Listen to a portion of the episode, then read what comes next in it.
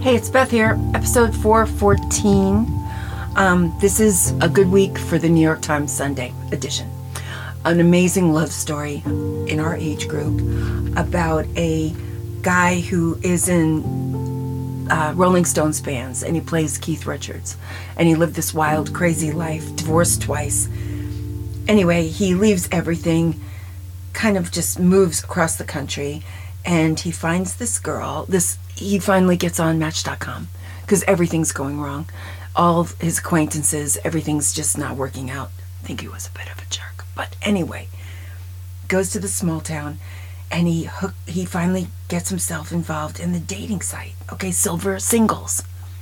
Meets this woman, and he loved her because there was a picture of her holding and hugging her pillow, which is great. The minute they get close, her mother gets much more sick, and her daughter, who's 28, gets COVID and long COVID. And she has to take care of both of them, and it's like the worst time in her life. This guy sticks around. He says that he's been sober for 35 years, but he still didn't like himself, still didn't recognize himself before drinking. And meeting her and becoming part of the family and helping made him a better man. And they got married in three months because Lisa, the girl's mother, was very sick and dying. And she said, You gotta marry this guy. So they got married. And it's just, I just think it's an adorable story. And oh my God, after the ceremony, they just ran out on the street and there was a spontaneous hora dance in this little village, which is so cute. And cars were driving by honking and people were getting out of their cars and dancing. And then they went to a little Mexican restaurant and ordered whatever they wanted on the menu. There were six people at the wedding because they did it really fast and it was the best wedding either one of them had ever had. They've both been married like a whole bunch of times. And the bride's mother died exactly two weeks after they were married. She said her job was done. An 85 year old mom trying to make her daughter happy. That is so sweet. So then there's this woman, and she is making a fortune setting couples on the right right path to a richer sex life, okay? She wrote this book. It's called Sex When You Don't Feel Like It The Truth About Mismatched Libidos and Rediscovering Desire. I'm thinking there should be a chapter in this book, maybe chapter one, called Maybe He's a Jerk. Maybe he's just a jerk. And you can't you can't do anything about that. She's she gives you a chance to ask her one question for $190 online. And she's got all these pat answers. I don't know what she thinks she's doing, but uh, I guess she thinks she's doing something right. Then there was this other thing about hand fasting ceremonies. That's why I love the first one so much because this is for people like uh, this woman named Miss Fontenay, and she's been married to her husband Chad for nine years but she has this girlfriend. It's polyamorous, which is such a pretty name for something that is kind of, I don't know, rough because Ashley, the girl she's polyamorous with, is monogamous, and so is her husband Chad. And I'm thinking, uh, wait a minute. Uh, maybe Ashley and Chad should get together. Like, what? Why are you demanding they be monogamous when you're not? I'm like, I'm so I'm so opposed to this. And plus there's a lot of hand fasting ceremonies going on where you tie your hands in a knot and it's from Celtic times. And I'm wondering, can I wear white to that ceremony? Will I get in just as much trouble wearing white at that wedding as I do at all the other weddings I wear white at? What will happen to me there? So that was gross. Okay. I mean, I'm sure it's lovely and I just don't get it. And I'm too old to figure it out and I don't even care. Now there's this new thing that kids are playing with. It's called Huggy Wuggy. If your grandchild tells you he wants a Huggy Wuggy, it's it's horrible. It, you should see the pictures. It's okay. So here's here's what it is. In fact, Huggy Wuggy is the primary villain of an indie horror video game called Poppy Playtime. This all sounds so innocent. Set in an abandoned toy factory, Huggy, one of the toys formerly made in the factory, is first seen in the display with a happy, innocent smile on his face. Okay, players have to solve puzzles, and this little Huggy Wuggy turns into it's disgusting. He has rat teeth, saliva all over his mouth. And this is what preschool children want. So don't just order it online or don't if the if your little grandson calls you up and says that's what he wants for his birthday and you go, "Oh, I want you to have a huggy wuggy too. Here's some money. I'll give it to your mom and you can go buy it." No. No, no. It's not huggy wuggy. It's it's it's horrible. It's uh, gory gory, okay? So uh, don't fall for that one.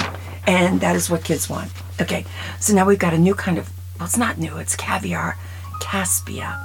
It's a restaurant that's opening up in New York. And it's from Paris, which is very amazing. And uh, Rihanna and all the cool people go there. And during Fashion Week, it's like their cafeteria. Mounds and mounds of caviar go to all these people. And Winston Churchill requested 25 pounds of this caviar when he dispatched Lord Beaverbrook as the state dignitary to discuss the war with Joseph Stalin. I mean, way to think about yourself, Winston. 25 pounds. So, and that was in 1941. So this stuff is big. But during Fashion Week, buckets of it come out for everyone. And I'm thinking, gosh, amazing. So then I read this love story, and it's very, very sweet about this woman. And she is um, Muslim, and she married, and it didn't work out.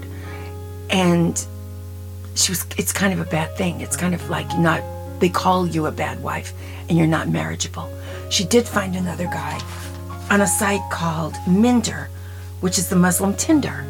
And that marriage, and they worked out beautifully. He's a lovely guy. She's very happy. Her mother's even, now that they have a baby girl, her mother is almost ready to forgive her. So, and the other guy married too. Uh, married someone else. Just wasn't a fit. But I didn't know that. And she was a doctor. She's like a psychiatrist. I didn't know that um, that was still a stigma. So, anyway, nice story. Minder. Pretty cute. Okay, so in the UK, this was interesting to me. Uh, very interesting. Because there was this mother, Nicola, and she dropped her two daughters off at school and took her dog for a walk. And then she disappeared. And the dog was seen um, in the park just circling around with his um, leash still on and the owner gone.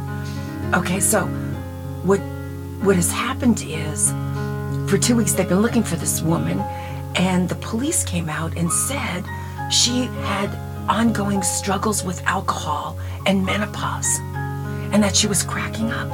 And the family is like, wait a minute, Nikki would have died hearing you say that. You didn't get our permission to say that. That's slander. She's not here. She's got two daughters. And it's creating this whole thing about it will deter families from ever going to the police. And I, I hadn't thought about that. You know, this person is gone, and you say things like that, and who didn't have trouble with menopause? Who? Who didn't? She's got a job. She's got, two daughters. She was getting them to school on time. She was taking her dog for a walk. How bad could her alcoholism be? She's up in the morning, going to work. I just think that's horrible. But I'm glad it's being addressed. So they, they've got problems in England too. Okay, Stella Stevens was a bombshell, and her son is Andrew Stevens. And I remember that. He was handsome. She had him when she was 15. So she she kind of had a rough uh, childhood herself, being a 15 year old mom. And she went to Hollywood, and the career didn't, didn't go anywhere. Well, she got two roles, and then she got put back on the back burner. And she had to um, do a photo shoot for Playboy and pose nude, N U D E.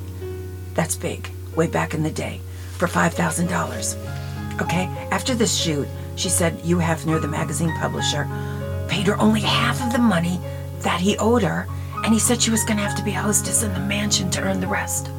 What a jerk.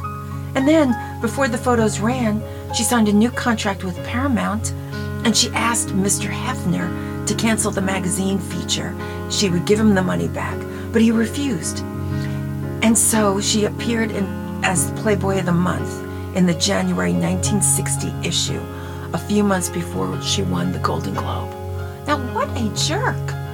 She said people don't realize how horrible men can be towards beautiful women with no clothes on.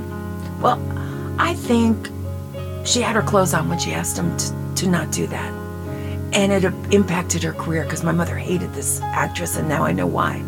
Because you couldn't appear in Playboy nude and get any respect in 1960. Why did Hugh Hefner have to do that? That so anyway. Now I now I hate him. So, and you know, and now you know why. So then there was this other article about that girl, Marlo Thomas, and she's still married to her husband, Phil, Phil Donahue. That's why I read the article, because it says they're still married. And she has all these parties, and she's 85, and they're really happy. And she decorates her house so beautifully that Williams Sonoma is doing all of her stuff. And she became smitten the minute she saw um, Mr. Donahue, is what she calls him, in 1977 when she appeared on his talk show. And the way he charmed her was when they were walking from the green room, he said to her, Marlo, I'd like to ask you about your mother during the interview. Is that okay? And she almost cried because no one ever asked her about her mother. It was always Danny Thomas this, Danny Thomas that, and he was a great guy. St. Jude's Children's Research Hospital, amazing. But her mother, her name was Rosemarie Gasanti, and she was a singer, and she hosted her own radio show in Detroit, and it was very popular. So they got married. That was great, and they lived. They moved. They moved to New York. He said, "Listen, I can't live in L.A." He said, "I can't. I can't be interviewing John Wayne only for the rest of my life. That's all LA. That's all LA cares about. I don't belong there." He was in Chicago, so they thought and thought and thought, and the only city that that they could come up with that they could share was New York. So they moved to New York and they moved into this apartment in 1980 and it's beautiful and they it had to have a terrace for phil so we could feel like he was outside. And she needed light because she was from california. They're still there. They're very happy. She told the decorator i don't want a house with louis anybody in it. No louis the 14th no louis the 15th i just want comfortable furniture. So that's what she did. And they're still very happy. And if you go to her house, she will make you eat her egg salad sandwiches. She makes pretty lady finger sandwiches, you know, with the crusts off every day for anybody who comes in, even if it's just the electrician. But this person who wrote this article said, don't worry about it, they're very good. So that is very sweet. Then I read this article about um, this beautiful painting that um, is it's a Raphael. They think it's a Raphael. They're not sure. It's in a um, in a safe, and 97% AI is saying it's real. They've been at this since 1960, and the people feel that it's because they're nobodies that, and they want to sell it. That the world isn't letting it be true. But it's an amazing story. They have like a thousand guys have put in like a thousand dollars. It's like that horse, you know, when you when you're watching a horse race and there are these people from like uh, Bensonhurst or Brooklyn, and they all this whole bar invested all their money, all their savings into a horse, and the horse wins. That's what this is. But they're not letting the horse win, which I think is pretty bad. So that that's that. Then there was a story about um, Karl Lagerfeld, and his mother said that the only thing that ever married to Karl was that he was being noticed. That's all he ever cared about. And that's why excitement swirls around him. It even was true when he was a baby. Well, that I knew. I mean, that is obvious. And um, there's a little book that he wrote. And the thing I really liked about him, uh, of course, he's a genius, and of course, he's fabulous, and I love his hair, is that for years he kept this one Paris florist fever, feverishly busy every single day, delivering scores of bouquets, accompanied by handwritten notes on special paper. His favorite material was this exquisite paper, and he would sign each one with a fountain pen. And he'd send it to celebrities, models, everybody got flowers for him, and I think that's brilliant. And he, he kept doing it even when he was sick. He had written cards and letters to be mailed out later so no one would ever know that he was sick. And from Karl. So some people got their last flowers. Hundreds went on Valentine's Day to all of his friends, and five days later he was dead. And then he said, you know, after he died at age 80, the designer said, insisted, I want to be burnt, tossed, done. I hate the idea of burdening people with my remains. Burnt, tossed, done. Just think that's a great way to do it. Now, I was just in Dallas, which is a very, very tough town. And two people, very nice looking people, came up to me and said they loved my hair. I was like, what? Well, unbeknownst to me, un- unbeknown to me, however you're supposed to say that, I got a bobbed head haircut, and it's very in right now. All the stars have it. Asked Kit because I I can't go to my um, hair salon anymore. I had a I set my stylist up with a friend of mine, and it didn't work out. So our relationship is I'm the collateral damage, of course. So I asked Kit to just lop off five inches with the scissors that we just have in the house. It took him one minute, straight across the back, five inches off. And now I've got this bob that is very, very in. It's in demand. People are waiting in line to go to spas for $500 to get this blunt cut that takes one minute with a a scissor that isn't even sharp. Like wow. And it's more the more choppy the better. This is just silly. So anyway, that's my week for um, for what's going on, and you know, for the new sound, it was great. Uh, I was in Dallas um, because my brother-in-law is very very sick, and um, he just passed last night at ten, and um, very sad about it. That's why I was in Dallas, and um, just want to say a prayer for Al. Just say a prayer for Al for me, and it's not helping my sanity one bit. And you know, you you think to yourself, oh, what's the moral to the story? You should enjoy every minute. It's hard. It's hard. I'm just sad, and I don't know how long I'm, going to be sad. He was young. He was 63. That's young to me.